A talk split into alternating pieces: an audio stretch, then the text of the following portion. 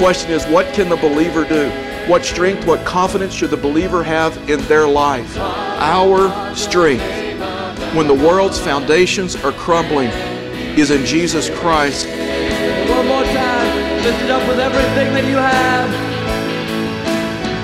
Welcome to the Fellowship of the Rockies radio ministry with Senior Pastor Charlie Jones. Fellowship of the Rockies is Pueblo's contemporary evangelistic church, and it is our hope that today's message will uplift and encourage you as we learn how God's Word applies to our lives every day.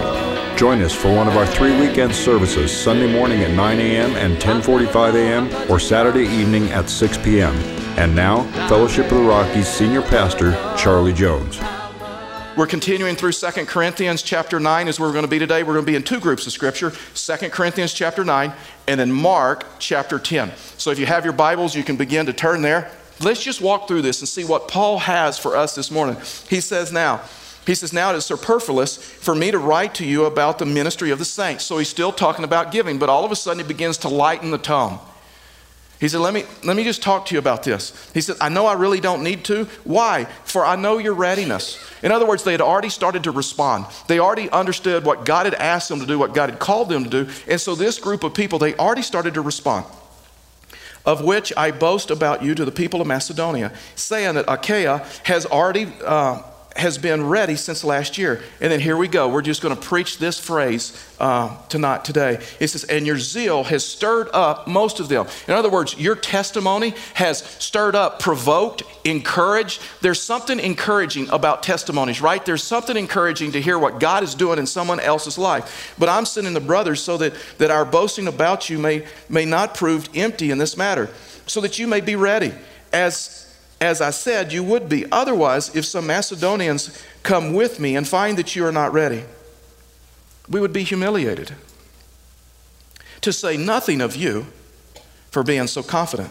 So I thought it necessary to urge the brothers to go on ahead to you and arrange in advance for the gift you had promised, so that it may be a ready and willing gift, not as an extraction. There's something positive about this, this issue about hearing someone else's testimony and, and hearing someone else talk about that. You know, this last week I heard from person after person, and so this morning, here's what I want to do. I just want to I want to give you a personal testimony, and I want to talk to you about the reasons that, that Karen and I give at the level that we do.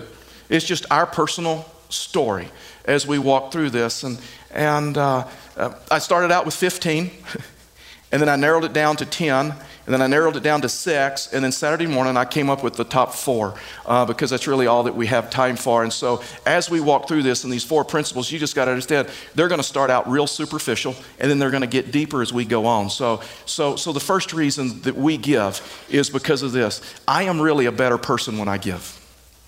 I know that's narcissistic, but I am a better person when I give. God has wired us to give, God has created us to give. And it may seem narcissistic, but when I give, and I'm a better person. I'm a happier person. I mean, have you ever given a gift? Have you ever given something to someone and you got more satisfaction than they? There is something about giving. I am a better person. Man, I am a better person when I give. And when I give, I remind myself that, you know what, I, I work hard for my money. And when I give, I remind myself that I live within my means so that I have discretionary income. When I give, I, I, remind myself that the reason that I align myself with Scripture and Proverbs and all the financial principles of Scripture is that I align myself in such a way that I have discretion. Listen, I am fully aware that there are some people that you really want to give but your money manages you and you don't manage your money. You broke all the principles in Scripture about money management. And you have become slave to the lender, is what Proverbs would say. Slave to MasterCard, Visa, American Express, a bank. And when you see a need, you can't even meet it. That's why Paul told the Corinthians give out of what you have not what you don't have. And Paul was helping the Corinthians to understand that you've got to live within your means so that you're able to give and you're able to meet needs. The second reason that we give at the level that we do is I give because I've committed my life to Him and He has asked me to give. For me, it was this decision about do I really believe that I can trust God? Do I really believe that I can trust God with my finances? Do I really believe that I can trust God with my money? Listen, if you and I can't trust God with our money, how can we trust Him with eternal life? How can we trust Him with salvation? And so when I came to the point that He asked me to give 10% back to Him, it was no big deal for me. It's not even an issue for me. Because I'd committed my life to the one and dedicated my life to the one that asked me to give. The third reason that we give is this I give to keep myself under the umbrella and protection of God. I give to keep myself under the umbrella and the protection of God. Fact is, when I was on that journey and, and trying to figure out Scripture for myself and trying to figure out my commitment level, here's what I learned about Scripture. Everywhere in Scripture that Jesus uh, in the New Testament in the Old Testament where God talked about the issue of giving and God asked to give, there was, there was a scripture that called us to give, but then right after that, there was a promise. It's called a conditional promise in Scripture. There's, there's unconditional promises of Scripture, and there's, there, there's conditional promises of Scripture. And so there were some conditional promises of Scripture that if you do this, I'll do this. And so obviously, when we walked through this issue on giving, I started pulling out all the Scriptures, I found that when we give, there's, there's some promises of Scripture Uh, God showing favor on us and God blessing us and, and God protecting us that we come under His umbrella of protection. And many of you know my story, and I was an engineer in Houston, Texas. And in 1994, I got started talking about, and God stirred a dream in my heart to plant a church in Pueblo, Colorado. And we left everything. In 1995, we left parents, we left grandparents, uh, we, we left possessions. I mean, we absolutely left everything. And we came here to plant a church without any promise of income, without any promise of financial stability or anything like that. We just came trusting God. But see, I'd been trusting my life to Him for a number of years. So it was really and truly no big deal for me to trust my life to Him to make this move. And so we, we came here and and the housing market was, was, was upside down in, in Houston, and, and you couldn't give a house away. Fact is, a house was selling for about 30 bucks a square foot then, and they were 60 to 100 dollars a square foot here. So it was, it was totally inverted, and it was, it, was, it was hard. In fact, is you couldn't give a house away in Houston, Texas, and you couldn't buy a house fast enough in Pueblo, Colorado during that time. Houses were selling the same day. Houses were selling within an hour. There were people paying more than what the, the seller was asking for. It was hard to find a rental place. We would come here and look for a rental house, and uh, we'd be 15 to 60 people applying for the same house. And so it was just a different time, and God opened up a house for us to, to rent, and we rented a house, and, and, but we couldn't sell our house in Houston, Texas. And so we had to rent it. So we hired a, a, a, real estate agent and, and asked them to rent our house, and so they managed it. And so unfortunately, we found like the worst renter you could find. And so soon they quit paying their rent. And then not only that, they did a bunch of damage. They had pit bulls, and so they used one of our bedrooms as, as a kennel. And uh, the dogs, you know, chewed up all the carpet, the baseboards, the window seals, the doors. and so, so we had to evict them. And uh, we had to repair the, the house. And it was like $3,500, $3,800, and we didn't have it. And so we had to borrow the money just so we could get the house repaired. And I don't know if you've ever done this, but I was really angry at God. And so you go through the pity party deal and you go through the part of, of the game of playing, hey, God, can't you see all that I'm doing for you? And, and I'm like, you know, God, you know, if you couldn't sell the house, at least you could do is get us a good renter. You know that type of deal? I'm, I'm just telling you, it was just what was going through my mind. And maybe I'm the only one that's ever had these thoughts. And so I was going through my list of stuff, and, you know, you, you can't sell it. And, and it was really a difficult time. And so a year later, we, we just figured we'd never ever be able to buy a house in Pueblo, Colorado. And so we'd kind of resigned ourselves that we'd rent for the rest of our life. And so our daughter, oldest daughter, Brittany, uh, was in the fourth or fifth grade at the time. For some odd reason, she's reading the classifieds about houses for sale. And she opens up the paper on a Saturday and she says, Here's the house for us. And so, li- listen to the description of the house, and then it was about $60,000 under market. And I'm like, That's crazy. God can't be in that. That place is probably destroyed and all this stuff. And so, so Karen and the girls talked me into at least driving by. So we drove by, and, and on the outside is a beautiful house. So then I said, you know, being the spiritual leader, optimism, you know, guy, I'm like, well, the house is probably just devastated inside. It's probably horrible. It's probably a junker. I'm not wasting my time. And they go, well, can we, can you at least call the realtor and ask him to, if we can look at it? So I said, sure, if you want to waste your time, you waste your time. I don't, but I'm not. So they go the next morning at 10 o'clock and and Karen walked in the house and she said it was like God whispered to her and said, This is your house. And so she called me immediately and she says, You got to get here right, right now. We got to put a contract on this house. And see, it was an older couple that had the house. And they, they found a dream house in, in the Mesa and they bought the house in the 70s. They bought it new. So they, they put it under market because they needed to sell it in three days. And so they told the real estate agent, bring us all the, all the contracts. At the end of three days, we'll decide.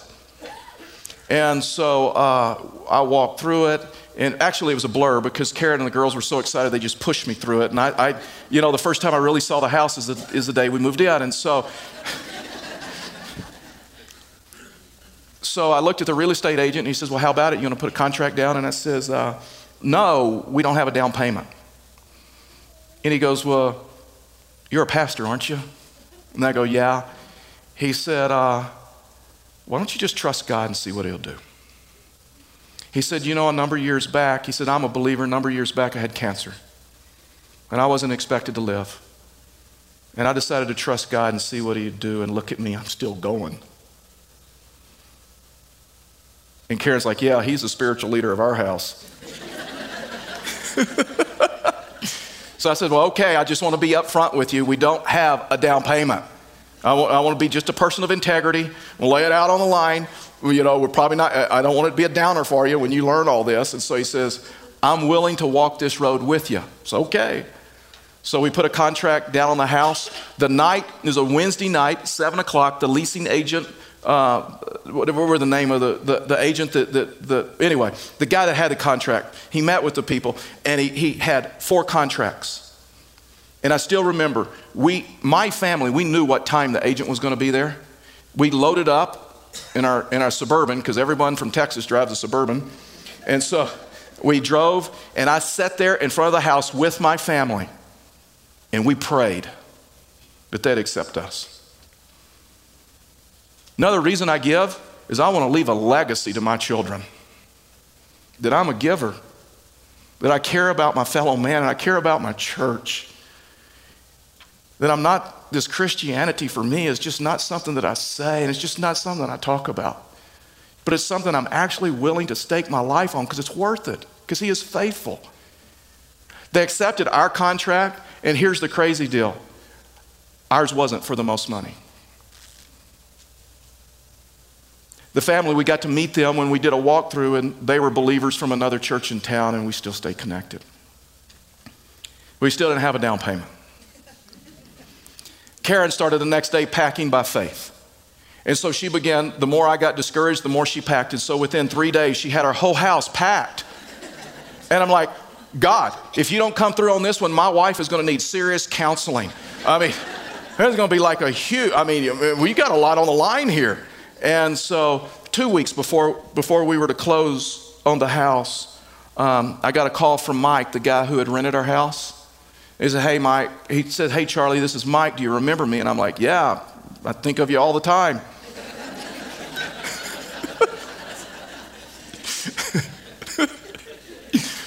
and he said, uh, I just got to ask for your forgiveness.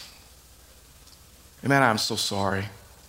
He said, It was a horrible time of my life, and I was living with a girl, and then he blamed her for everything. It was all her. And he says, But even though it was all her, I, I have to take responsibility. My name was on the contract. I'm the one that rented the house. And he says, So I need to ask for your forgiveness. And then need, I need to ask you how much, how much damage did I do? And I says, You know, you did about $3,800 worth. I can send you the receipts. He said, I don't need the receipts. He said, I've already gone to the bank. I got a loan. I'm sending you a cashier's check tomorrow. still needed more, and God provided that. And by giving. We haven't been made millionaires and all that stuff that is taught so wrong about Scripture. I can tell you this we can't afford all the stuff that we probably would like, but He has met every one of our needs. Everyone. And a lot of you that emailed me or talked to me talked about how God is in a downturn in an economy, and you gave testimony after testimony of what God has done in your life. And we got huge memories. My girls have huge memories. And, and so I, I learned this. I just learned that, you know, I'm not rich enough. I'm not smart enough. I'm not powerful enough to protect myself and to protect my family for my financial future. So I've decided to surrender to Him and come under His umbrella of protection and grace and love and trust my life to Him. And maybe you're smart enough, and maybe you're rich enough, and maybe you're powerful enough. If so, do whatever you want with your money. But I'm going to live my life in a surrendered position to Him. Because I need it. I just need it. The last reason that we give to the level that we do is I give because I love our church. I love this church and I love the vision of this church. And you know what success is for us? It's when a person walks through those doors and they may have never been in church before in their life. They, they may have been in church as a child and they walked away from church. They may have gone through some hurt and some pain. They may have gone through a church experience where it really didn't relate to them and it really wasn't relevant to them. They may not buy everything we say when they first walk in the doors, but they're willing to come back. And then the day comes when they meet Christ. Don't you love being a part of a church like that? Some of you, many of you, weren't attending church anywhere five years ago. You didn't even think church had anything to offer you. You didn't even think church was relevant. You didn't even think you could find a church where there wasn't guilt and there wasn't judgment and there wasn't condemnation. And you came in this place. And you learned there was a group of people that loved you and prayed for you before they ever met you. Mark chapter 10 is the story, a true story about a, a man who met Jesus. It's called the story of the rich young ruler. And I'd just like to walk through that with you as we close. Mark chapter 10, verse 17, here's what the scripture says. And as he, Jesus, was setting out on his journey, a man ran up and knelt before him and asked him, Good teacher, what must I do to inherit eternal life? Huge question. I mean, huge. I mean, this must have been on this man's mind, on this man. I mean, this man ran up to him and says, Jesus, what must I do? To inherit eternal life. And Jesus said to them, Watch this. Why do you call me good? No one is good except God alone. The first principle, the first thing that Jesus taught him was this being good is not good enough to have eternal life. Romans says there is not one of us that's good. Not one. Scripture says that we have, we, have, we have sinned and fallen short of the glory of God. None of us can live a life good enough for eternal life. And I know we live in a time of, of, of, religion by morality, that just as I live a good life, just as I have a moral life, then I get eternal life. But listen, Scripture says there's nothing, none of us can be good enough to earn eternal life. If you and I could live a life good enough, then Jesus' death on the cross was a waste. It didn't even need to take place if we could live life good enough. So the first thing that Jesus said is says, "Hey, now I just got to tell you, you can't live a life good enough to earn eternal life. Watch this. So you know the commandments. So Jesus now tells him the Ten Commandments.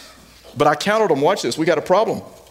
Do not murder, do not commit adultery, do not steal, do not bear false witness, do not defraud, honor your father and mother. That's only six. Does Jesus forget the first four? Could he not remember the first four? Why would Jesus tell him, hey, you know the commandments, and then rattle off only six of them? The reason is this the commandments are broken up in groups. The first four is your relationship to God. Jesus knew the man doesn't have a relationship with God.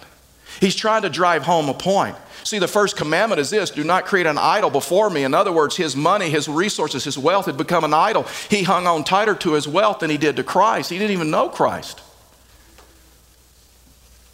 And so the man said to him, Teacher, all these I have kept from my youth. I've lived a good life. I'm a good person. I do more good than bad. All that you rattled off, I'm doing it. But Jesus trying to drive home a point that you'll never be good enough for eternal life. And Jesus, looking at him, loved him and said to him, Stop there. Jesus loved him even before he ever met him. Even though the man was far away from God, Jesus loved him. The greatest act of love that you and I can ever have is to tell the truth to someone, even if it hurts them. Jesus was willing to do that. Jesus knew that what he was about ready to tell this man was going to hurt this man deeply emotionally. In fact it was going to cause the man to walk away. Jesus understood that. The greatest act of love that you and I can have for someone else is to tell them the truth. And Jesus said to him, Sir, you lack one thing. Go, sell all that you have, and give to the poor and you will have treasures in heaven. Now, listen, Jesus wasn't saying that if you give all you have and you got to give it all away to get eternal life, you buy eternal life. That's not what he was saying. Jesus, even in the moment of salvation, said there's a principle about giving. You give, you'll be blessed. You give, you'll come under my protection. That's all he was telling him. And he says, so, and then he goes on and he says, and come and follow me. I mean, Jesus told the rich young ruler the, thing, it's the same thing that he told everyone else just follow me. Christianity is not something you say, it's not something you think, it's not something you know. It is something that you actually do. And then he goes on, verse 22, watch this. The man, disheartened by the saying, he went away sorrowful, for he had great possessions. And Jesus looked around and said to his disciples, How difficult it will be for those who have wealth to enter the kingdom of God. And the disciples were amazed. That word amazed in the Greek, it's only two times in the New Testament, and it means just shock. I mean, it's, it's, a, it's a very emotional, it's just, it's just, it's, it's astounding. And they're like shocked at his words. But Jesus says to them, again, children, I, I need you to understand this, how difficult it is to enter the kingdom of, of God. In other words, your wealth can keep you from it. And then he goes on, it is easier for a camel to go through the eye of a needle than for a rich person to enter the kingdom of God. Why? Because they put their trust in wealth, they put their trust in riches. They don't think they need him. And they were exceedingly astonished and said to him, Then who can be saved? Who can be saved? If you can't be good enough to be saved, if you can't give all of your wealth away to be saved, who can be saved? Who can have eternal life? I mean, this is an honest question. And Jesus looked at them and said, With man, it is impossible, but not with God, for all things are possible. Jesus was telling them this that you cannot be good enough to be saved. You can never live a good enough life to be saved and it is impossible for you to save yourself. With man, impossible. With man, never do enough good stuff. But with God, it's possible. Because of death, burial, and resurrection on the cross.